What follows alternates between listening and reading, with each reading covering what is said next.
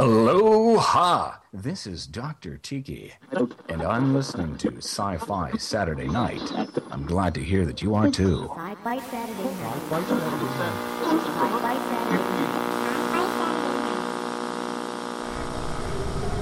We will begin a mass invasion. We'll tell your people to surrender now and avoid war. Is now time for us to put Earth under our rule. It's your sacred duty to tell us the truth. Confess, confess that you've been guilty of witchcraft. You expect me to believe that you can overrun the entire world? We cannot be defeated. We have never been defeated. That is the message. To bring your people. Yeah, they're dead. They're all messed up. Sci-Fi Saturday Night. Hello, Crab Rangoon Nebula, and welcome to Talkcast 243. That's right, we've done this 242 other times. We still haven't got a clue what the hell we're doing. It's just another attempt to fill your mind with what passes for nonsensical science fiction. Deep in Area 51 at the Pangalactic Null G Masters and Johnson Certified Cooking School, I am the man with a mandolin known only as Fingers McDougal or the Dome.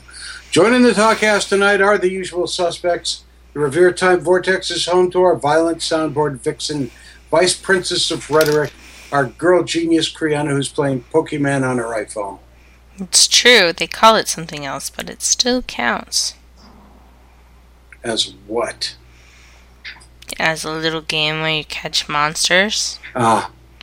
From the stack of her personal calm space in the Dank Dungeon's only indoor Zen and vegetable garden, which doubles as the robot reading room, tonight playing guitar, mandolin, and a sousaphone because she can, the Zombrarian. Only thing I'm not playing is a knockoff video game. Yeah, I got that covered. Yep. I'm playing the real one on the emulator on my computer. Which is totally legal. Yep. About as legal as the knockoff on your iPhone. However, our guest tonight, well, let's explain a little bit about where we are, who we are, and what we're doing here. Uh, it's a couple days after Boston Comic Con. None of us is feeling the slightest bit of energy or empathy or anything at this point other than deep physical pain from three days of close quarter geekdom, which was what Boston Comic Con was. And one of the people that we met at Boston Comic Con joins us today, author Shakita Johnson. Shakita, welcome to the show. Thank you. Oh, you have energy. what the hell? How did that happen? I think I might have took a nap. Oh, smart move. Uh, we'll be talking about Shakita Johnson's new book series, Dark Indiscretions, uh, in the second half of the show, or the third quarter, or the fourth, whatever, when we get there after we do the other stuff. But first, the news.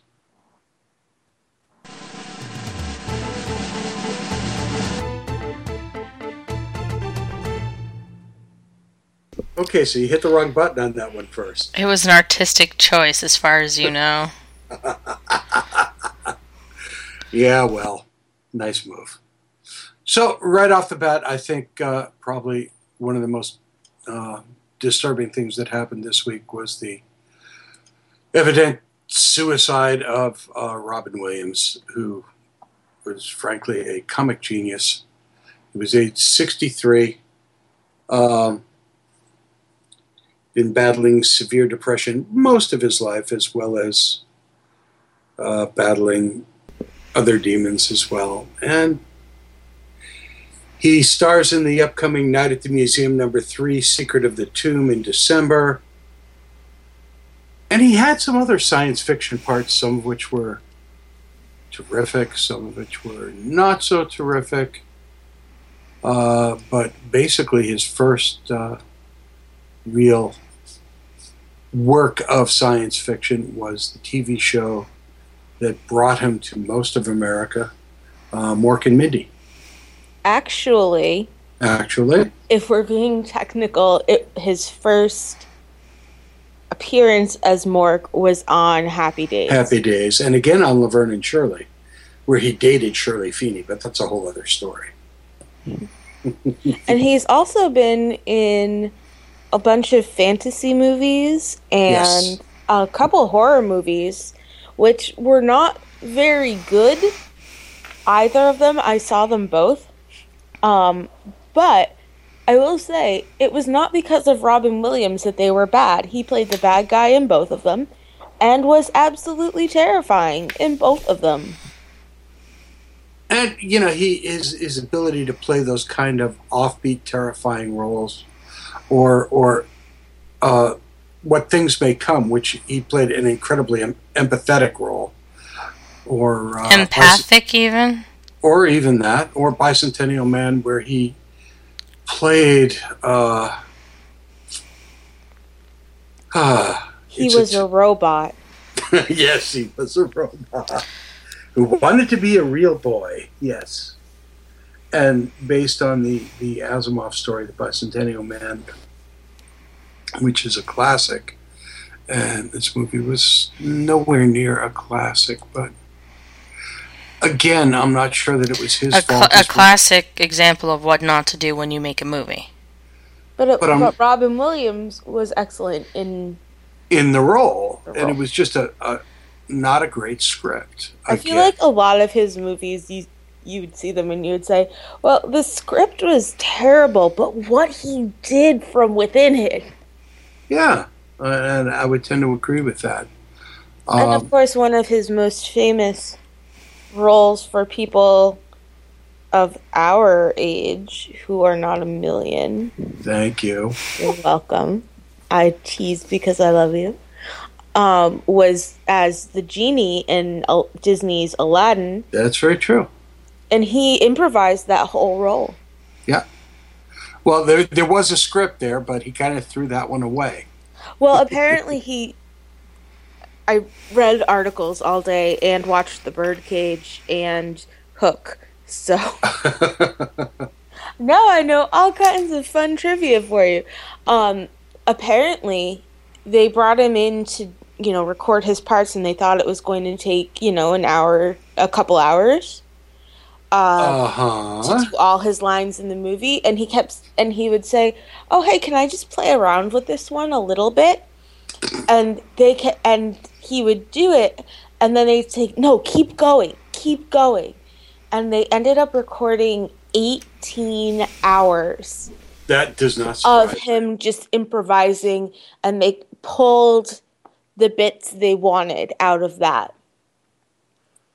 And he said that was the most voices he ever did in one role. He said there were almost 40 Yeah, impressions that he did in that one movie an absolute genius when it came to that kind of stuff. I mean, some of the early Mork and Mindy stuff, and actually even some of the later stuff when he and Jonathan Winters were on, uh, was just absolutely amazing.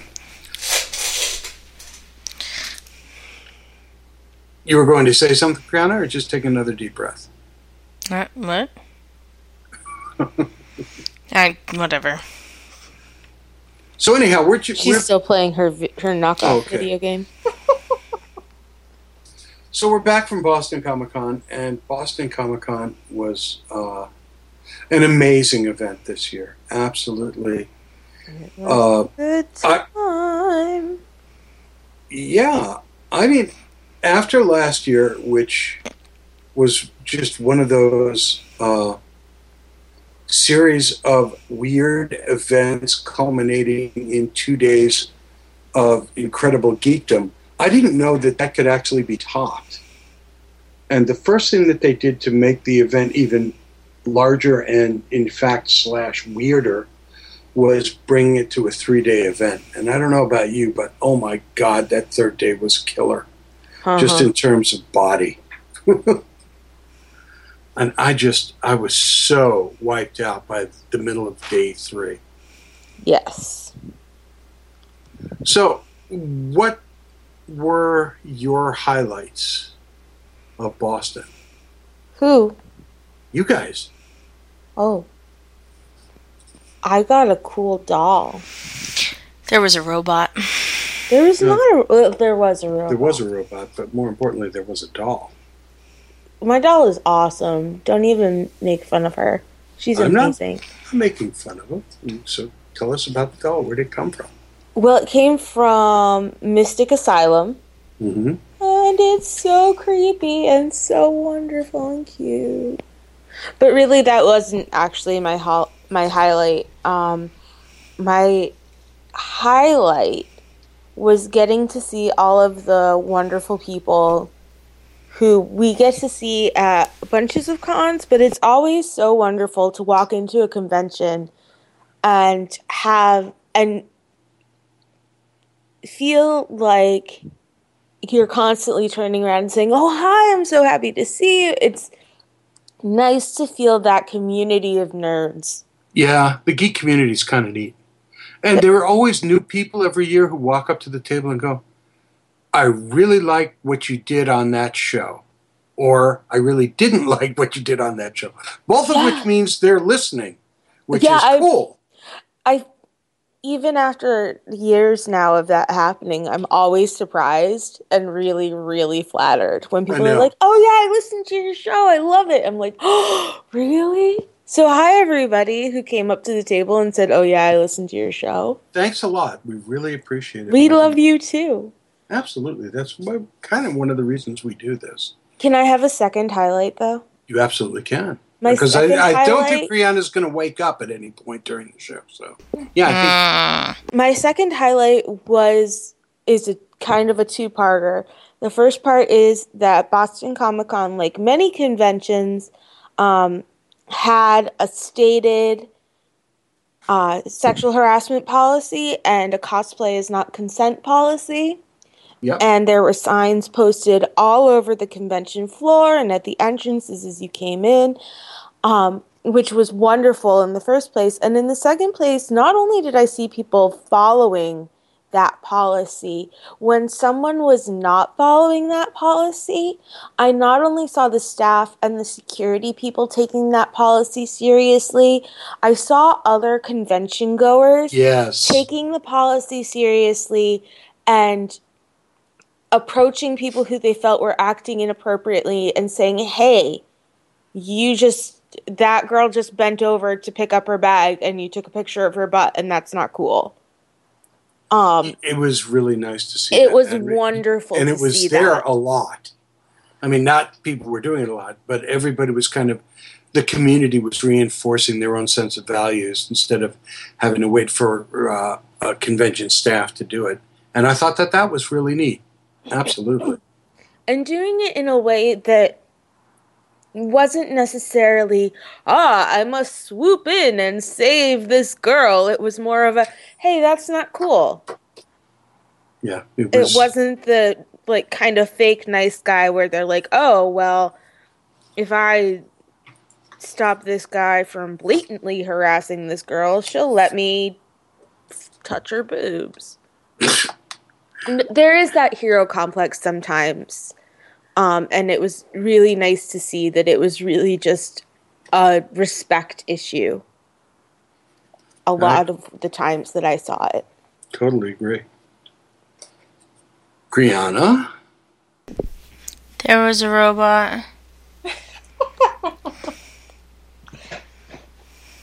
In panties. Bueller, come on. Anything? Panties? Is that where you're going, or is that it? That's panties? Yeah. Okay. Great. That's Well- all I remember. Mm-hmm. Well, unfortunately, we didn't get to do much this year. We didn't get to the costume contest. We didn't get to the indie film festival. No, we were too busy handing out stuff to the masses of people that showed up. Stuck at the table all day. It was terrible that just meeting all those people. I know it was terrible and wonderful because on the one hand, I like to be able to say, "Oh, and we did this extra thing, and we saw this, and we did that," but we didn't do much. We did interviews and sat at the table. Yeah, I, I got to interview two people, one of whom I've wanted to for a long, long time, and the other one I had never thought of until the con this year. I, I could- don't think many people had. Yeah, I got three years ago. Uh, Sergio Aragonés from Mad Magazine was uh, supposed to be at the con, and I had one of his really old beat up books. And I said, you know what? I'm going to buy a new copy of this, and I'm going to have him sign it. And that year, he had an accident with his back and didn't show up. So I said, all right, I'll wait till next year because he's come the past, you know, he's supposed to be been there the past two years, and last year he wasn't there. And then when I found out he was going to be here this year, I packed the book and didn't really say much of anything except mentioning it on the show every freaking week. Uh, and not only did I get the book signed, but I got, I don't know, five, six, seven minutes with him, uh, uh, which was really fun just to kind of have a, little bit of alone time with him to, to talk about his art and, and what he does and how he does it. But the funny part that happened was, was after the, the interview ended, and he, he, I looked at him and I said, would you like me to send you the URL when we post this video? And he looked up at Kriana holding the the iPhone camera and went, "That's a camera." And I went, "Yeah." He goes, "Oh, you videotaped this?" And then, then he wanted to see it, and then I found out that he didn't really own a computer, and uh, it was it was a very interesting insight to the old school. Uh, and, and him, and he, he was gracious and kind and soft spoken and wonderful.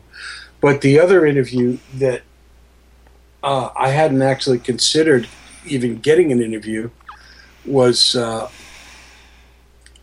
I met on the elevator at the hotel Edgardo Rodriguez, who is uh, the chief creative officer for DMC Comics, which is run by Daryl DMC McDaniels, who is Daryl McDaniels of Run DMC. Yes, that guy.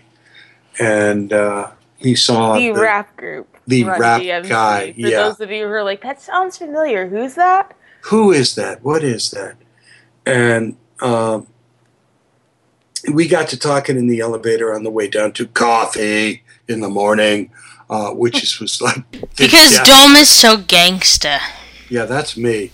You know, a large, puffy white guy with these black rap guys, and I'm thinking to myself, yeah, hey, hey, why don't we do an interview, kids? And I, I'd never felt more like Mickey Rooney in my life, for those of you my age who actually understand that. Uh, and it turns out that I had an absolutely fabulous time with Daryl. And we had, it felt like 10, 15 minutes of just kind of light banter talking about his, his new comic, DMC Comics.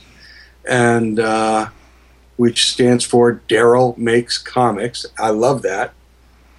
Uh, and the cover is done by Damion Scott, Carlos Mera, Dexter Vines, and Chris Sotomayor. Just incredibly cool stuff.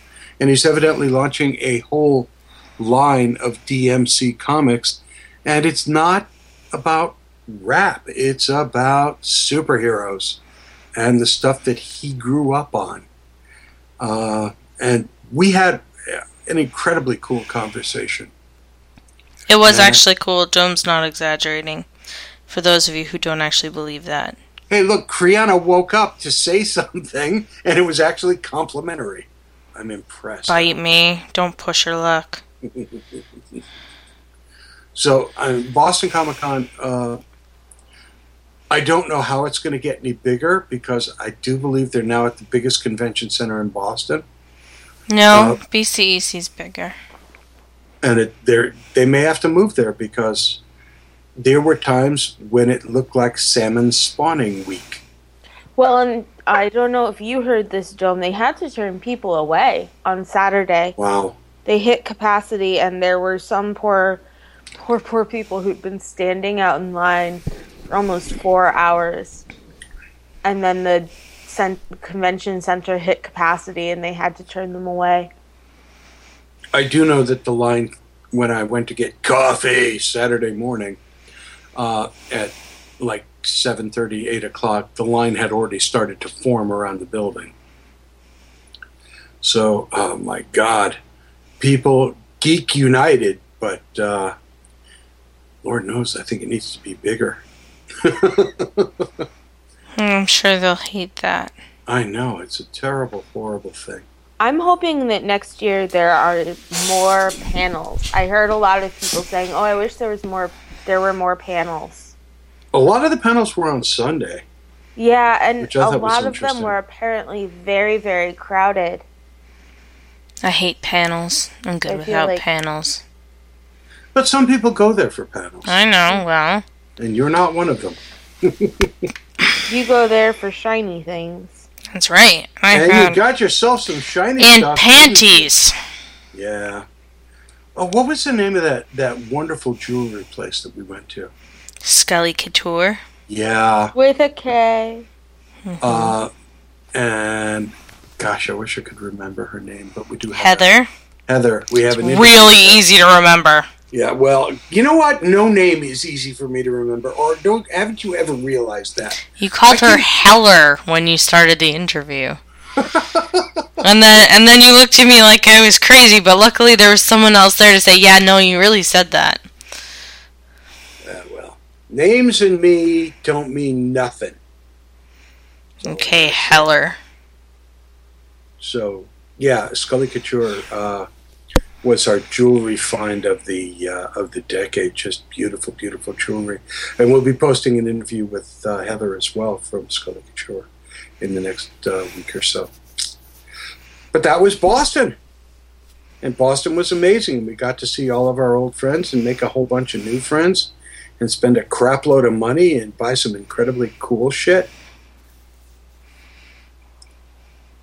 And there was that. Yay!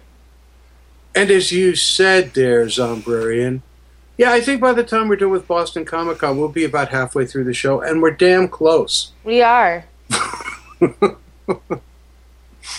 Um, so, is there anything else you, you feel like talking about? I got a couple of little cutie things I, I could talk about real quick. I don't know. Let, let's take a look. We're, we're so professional and organized. Oh, I know, I know. Well, you know, th- this has been a good summer for movies, It has. and uh, some better than others. Uh, Lord knows, isn't it always the way? And Uh, the unexpected hit, Guardians of the Galaxy, of the which Galaxy. everyone was like, it's going to be ridiculous but kind of fun. And apparently, No, it was more than kind of fun. It was apparently incredibly cool. yeah, I have to admit I haven't seen it yet. But there are a number of films. I'm ashamed. Uh, it's okay. You were a little busy this summer so far. Truth. I But- had a whole week of vacation during which I slept. Well, that takes busyness to do. I, Yeah. I got you with that. So there of the movies that came out this summer, they've already released uh, information for twelve of them that are already going to be sequelized for next year or in the next couple of years, which includes uh, Captain America, which uh, the third movie in that series will come out in 2016. I feel like we already knew that Captain America was going to be a Yeah, multi I think we did. part. Part of the uh, Marvel juggernaut. Yeah. Well, Marvel's got what movies lined up till 2018, 2019 Yes, they do at this point. years for years coming out.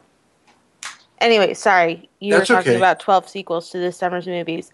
And then the Amazing Spider-Man 2, which is I think a sequel we could do without, which is due in 2018. Wait, can I guess one movie that is not getting a sequel? Sure, go ahead. The Fault in Our Stars, because spoiler, they die at the end because it's Good a movie about teenagers with cancer. Yep, good call. That Um, was the the most insensitive cosplay I saw over the weekend. By the way, I know, I know. I Oh. saw that one and I just kind of went, "Oh, oh, that was- takes." Uh...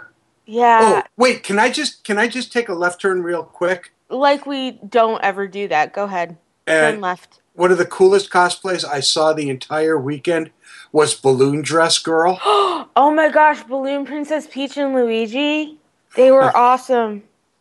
So we got to talking with this this young lady who literally had a balloon dress uh, that was just incredibly uh, difficult Like And the s- balloons that you would make like animals and little hats out of if you were a balloon artist at a She had a full, full Princess Luigi dress on, or whatever it is. Princess Princess, Peach? Princess Luigi. Princess. There was a Princess Luigi too, and that was just, just horrifying to look at. But yeah. So, and we She got to talk to her and said, dress. "Yes, how many? How long did it take to to make that?" And the answer hours. over three days, 11 hours. Uh, one day to make the skirt, one day to make the top, and one day to make the balloon corset center. And then we watched her bet get cut out of the dress, which was actually There's almost. it. It was so terrifying but wonderful at the same time. And I have to give her big props, not only for wearing it all day, because she wore it all day. Yep. You saw her as they were coming in and as they were leaving. Um, but I also have to give her big props for wearing the dress on the bus and only losing one balloon on the Yep. way to the convention. That was incredible. We might actually have them on the show. We have their contact info. And, and I think we probably should because the guy who put that together is amazing. And the young lady who wore it showed phenomenal stamina and, and, and just was a. And they were of the- both so much fun to talk to. They actually were. Our guests should have that joy. so, anyway, sorry, we veered off into cosplay, but Back to sequels. what are what are some non-Marvel movies that are getting sequels? Dome. Okay, well, here's one that shouldn't have a sequel, as far as I'm concerned. Uh, Godzilla. I don't know. I feel like we need a remake of Godzilla versus Mothra. But but the remake that that came out this summer with Brian uh, Brian Breaking Bad, whatever his name is, Boitano? No, he's a figure skater. he's this figure skater. Oh my gosh, that would be awesome. Godzilla versus Brian Boitano. in Breaking Bad, absolutely Yes. was was just I not a great movie. On they have a Godzilla and Brian Boitano face off in an, a figure skating competition to the death on the world's largest sheet of crystal meth. We've think we just made you your next hit movie, I th- I Hollywood. think we Get have. on that. um, X Men: Days of Future Past, which I really liked. I really thought that that was an ingenious way to uh, mold the two casts together. Yes. Uh, How to Train Your Dragon three, uh, because there were so many unanswered questions in How to Train Your Dragon two. People really like those though. Those And uh, like you know, I, if I can, Despicable Me. if I can be honest about it, I really like the How to Train Your Dragon movies. I really I haven't do. seen those yet either. They're really, really cute. They really are. Here are two that are bothering me horribly. Mm. Transformers is going to go for f- number five. Ugh. It's like Rocky. kind of like just die already. and Teenage Mutant Ninja Steroids. Uh. Maybe they'll fix it. Uh, the only way to fix it is to put them out of their misery. Well, maybe they'll. put Maybe Robin Williams will come back to life as a zombie. Really funny zombie. Best zombie, and he will be Too in soon? this movie and fix Too it. soon, yeah. Less than a week. I'm thinking too soon. Less than a day. Well, a little over a day. And of course, everybody knows the Guardians of the Galaxy 2 is, is scheduled for 2017. And if you don't know, you should. And possibly the worst m- movie ever, The Purge, uh, which I thought was about bulimia and probably should have been, but wasn't. Okay, here's my thing. The Purge is one of those horror movies where I get really mad because it had a really, really cool concept. They And- got blown five minutes into it. Yeah. Oh my god, I watched the first like 10 minutes less than the first 10 minutes of the first one, and I was so bored. Yeah, absolutely. It's a great idea, and it turns into a formulaic piece of, of, of Well, they trait. spent 10 minutes of a 90 minute movie with this guy driving through suburbia. I'm like, you could have established that in one, two minutes and gotten on to the things that are scary. But, But even the stuff that was scary had so little to do with the concept of the movie that they there was no reason to have the concept of quote the purge.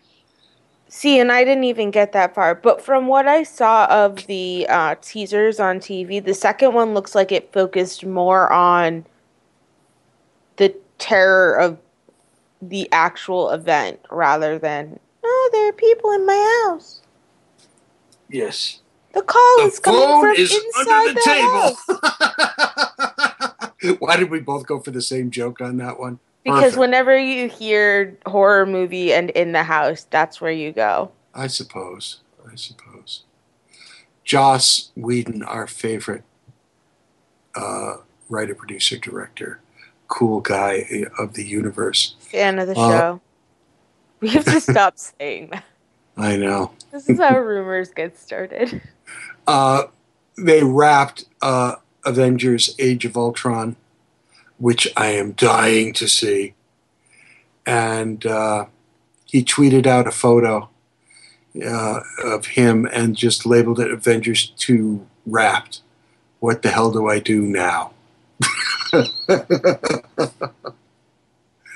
and he's just sitting there with this look of like boredom on his face, like, shit, now what do I do?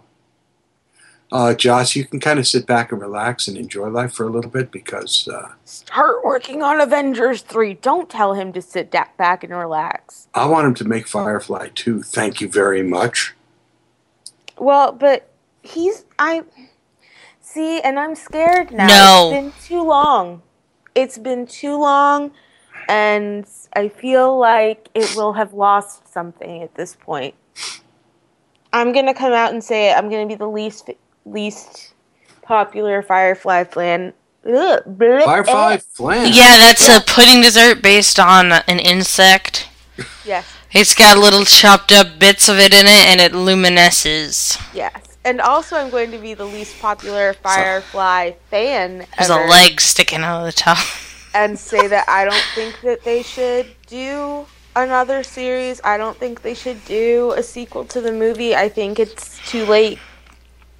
The good news about Firefly flan is that uh, it's a good source of protein.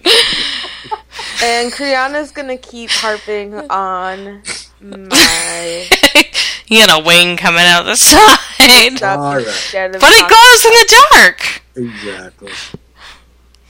Uh, we're going to post as as part of the uh, as part of the blog post that accompanies this this wonderful talkcast. We're going to post up two movies for you. We are. We are. Oh, cool. Uh, I- I- We are? We are. We're going to post up the Really? Who's doing that? to the Marvel Agents of Shield season one gag reel, which, quite fran- frankly, is fairly funny. Uh, but the other thing that that I really want to put up is I am not a huge fan of Lego movies. I think that it's probably some of the worst forms of animation ever. And the actual Lego movie that occurred was just uh, not really cool. Tragic.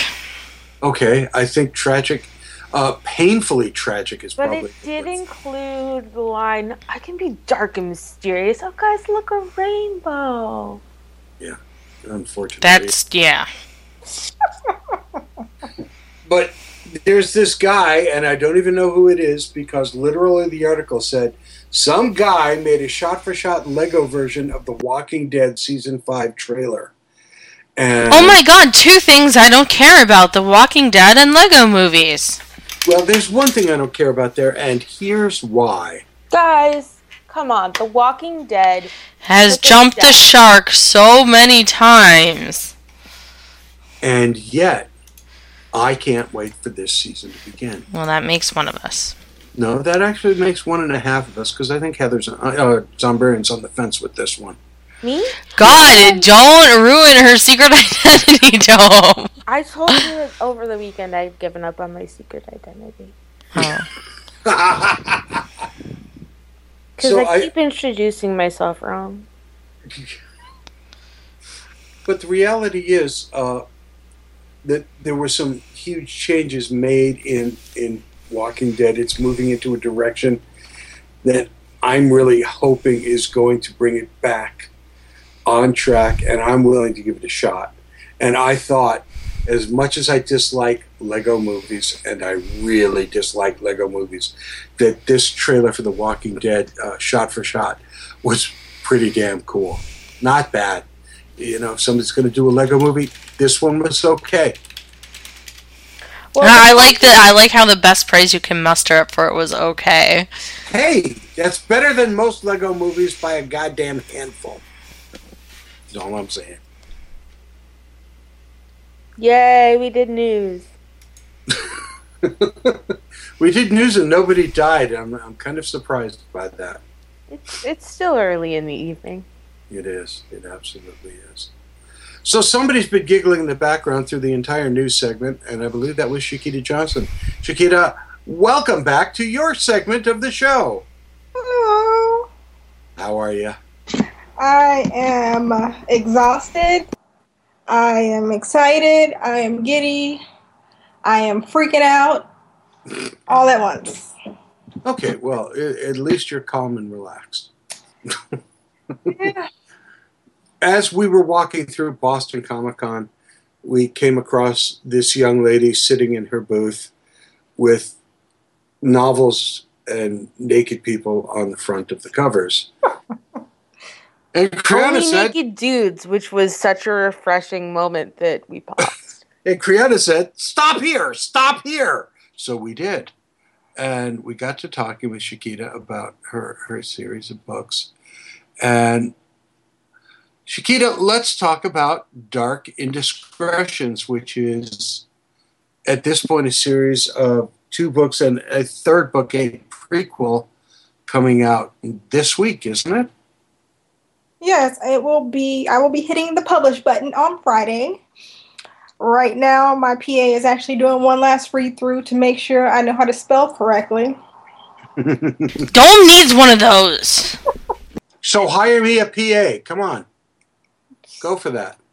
They're the thing to do now. PA, telling you. But um, Tell us about uh, Dark Indiscretions is a series of books based in a parallel universe to the universe we live in. So there's in our universe there are other things going on we don't know anything about for the average person. So Dark tell us tell us about the universe you've created here.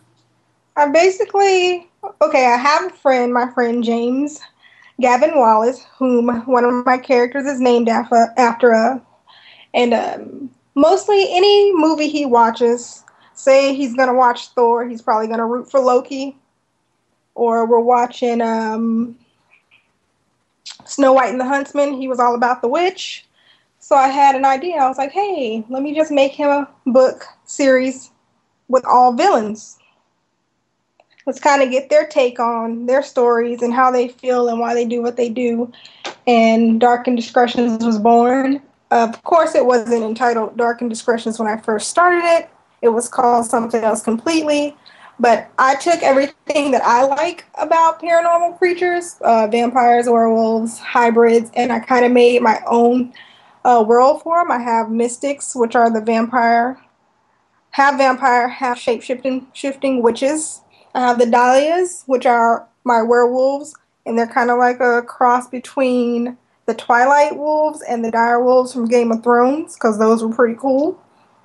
And then I have the cat like hybrids, and a friend described them perfectly as like Thundercats, kinda, because they're mostly human, but when they get mad or whatever, they kind of grow claws and their teeth long and their eyes kind of shift and get that cat-like quality. So it's really cool. And I set them in Boston, and they're going around doing whatever they want to do. They're killing, they're murdering, they're having sex. They're basically just doing whatever they want and don't care. But in the background, there's a secret society. Who cares? And we learn a little bit more about them in the prequel. Because when I first started the series, I wasn't really intended on it being a series. It kind of was just a book. So I wrote the first one. I just sat down and I started writing. I didn't outline anything. It just kind of was all in my head, and I just put it on to paper. And then after I wrote the first one, I was like, hmm, there's a little bit more I need to say. So I wrote the second one. And even still, I still wanted to go back and kind of explain some stuff a little bit more. So that's why I thought of writing the prequel and kind of giving an insight to two of my characters, James and Kane, uh, their relationship. Because in the beginning, it's kind of rocky. They're kind of like frenemies. But I go back to the beginning and I spend almost 2,000 years. And in there, we find the creation of the society. What was the catalyst for that? And Dark Indiscretions is born, and there's four more books after that. So, what made you want to write these books? What was what was the impetus? What, what all right, let's actually go earlier than that. What was your first writing? When did you start writing, and what was it? I started writing, I want to say around 12 or 13, and I would just write random poetry like dark, sappy, heartbreak stuff. Oh, Sylvia Plath poetry. Gotcha. Okay. so like I, I've always liked poetry. It's um my first love. And I've been doing that on and off since I was 13. I think I wrote my last poem, I want to say um, earlier this year, maybe into last year. And I actually published like seven of my poems in um in a little collection. Well, there's some poems in um in Dark Indiscretions too, aren't there? Yes, There's at least um, the one at the beginning. It's kind of like uh, the epigraphs I write in kind of poetry style, and uh, to me, spells is basically poetry. That's all it is for me when I write my spells. It's like I'm writing a poem, but on a smaller scale. So I did kind of incorporate a little of the poetry into Dark Indiscretions. So, what made you then decide to create this universe? Well, I read a lot. Like before I started writing, I could probably read honestly three to four books in a day. And times that by a week, that's a lot of freaking books. Yep, pretty much. I read about all kind of werewolves, vampires. I read Kim Harrison, uh, J.R. Ward, Ilona Andrews, like all these different worlds and character building. And I, after I'm reading and while I'm waiting for the next book, I'm kind of daydreaming about what would happen next, and I kind of have myself starring in the daydream. Yeah, it's kind of weird, but I'm I'm constantly daydreaming all the time. Like if I'm not reading or if I'm not watching TV, I'm thinking about something in my head, some kind of made up story. And I figured, well, let me just write my own. And like I said, I didn't start writing Dark Indiscretions to sell to anyone. I wrote it for my best friend. And he, of course, is gay. So I was like, of course, I have to put gay elements in it because he's not going to want to read about just a woman and a man having sex. So Dark Indiscretion was born, I knew I wanted like strong characters, all of them. When I read when I read certain series, and there's a part in the book where someone should slap someone, but they don't. I was like, there's I have to write something where they actually get slapped. So every okay, pretty real. Like if I'm doing dialogue and someone should shut the hell up, the character's gonna say shut the hell up. They're not gonna think it they're probably gonna like throat punch him or something and say "shut up" or "I hate you." And I just wanted it to be really real. I wanted to be really me and what I'm thinking when I'm reading a book, and I just wrote it. So, in putting this book together, did you? How many books are there in, in the going to be in the entire series? It's gonna be right now. There, there's a seven. I have plans for seven in all. Did you think when you were writing the first set of stories for this book that it was going to expand into a seven book series? No, I had no intention of writing past the first book. That's probably why I end up going back and doing the prequel in the first place because there was a lot of stuff that I didn't put in that I didn't think anyone would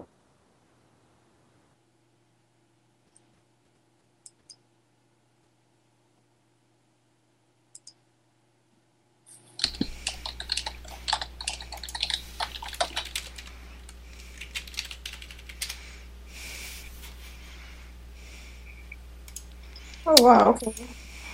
I don't know what happened there.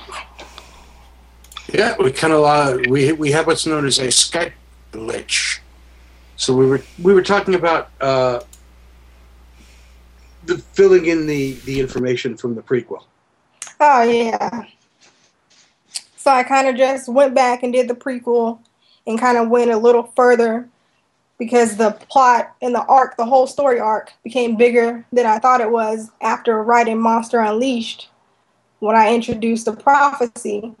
So I knew I had to go back and do a little backtracking. So that's how the prequel came about because it was only supposed to be.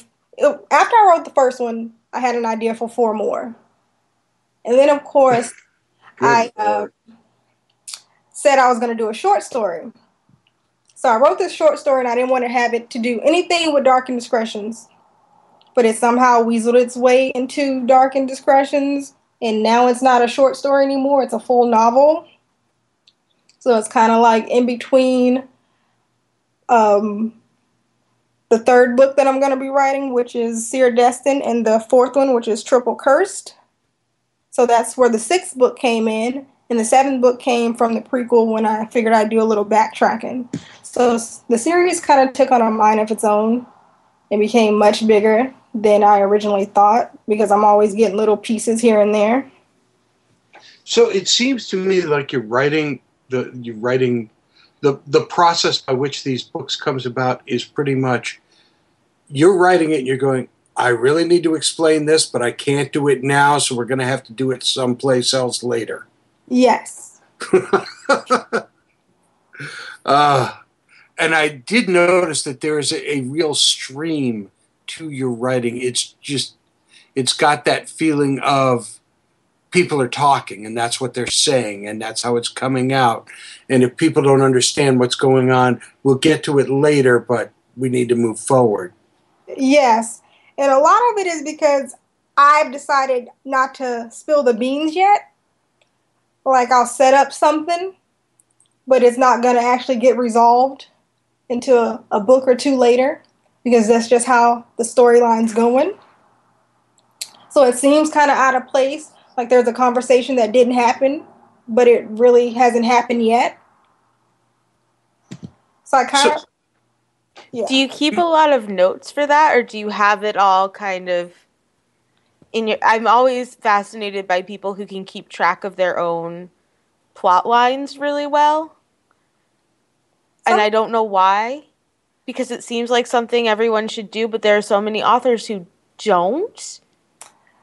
I read a, I read a lot when I actually started writing, and because like I said, the first one I just kind of sat down and was like, I'm typing now, and it turned into a book. There was no outline, there was no direction. It was just one chapter at a time, right after the other, until it was finished. And then I figured when the world started getting bigger, I might want to write some stuff down, like basic eye color. because in one book the eyes were red, were blue, and the other one they were green. Oops. so I have I have a notebook that I use, and I recently um, purchased Scrivener, which is amazing, and lets me keep everything in one spot versus having a too small notebook. Because like I said, when I first started, I had a really small notebook, and now that it's seven books, I'm going to need more than one. and then I would sometimes get scenes that I knew weren't in the book that I was writing, but I needed to write it somewhere. So I have notes on my my iMac all over the place. I have notes in notebooks. I have notes on my phone. They're all over the place. So you've you've actually really become consumed with this series of books at this point.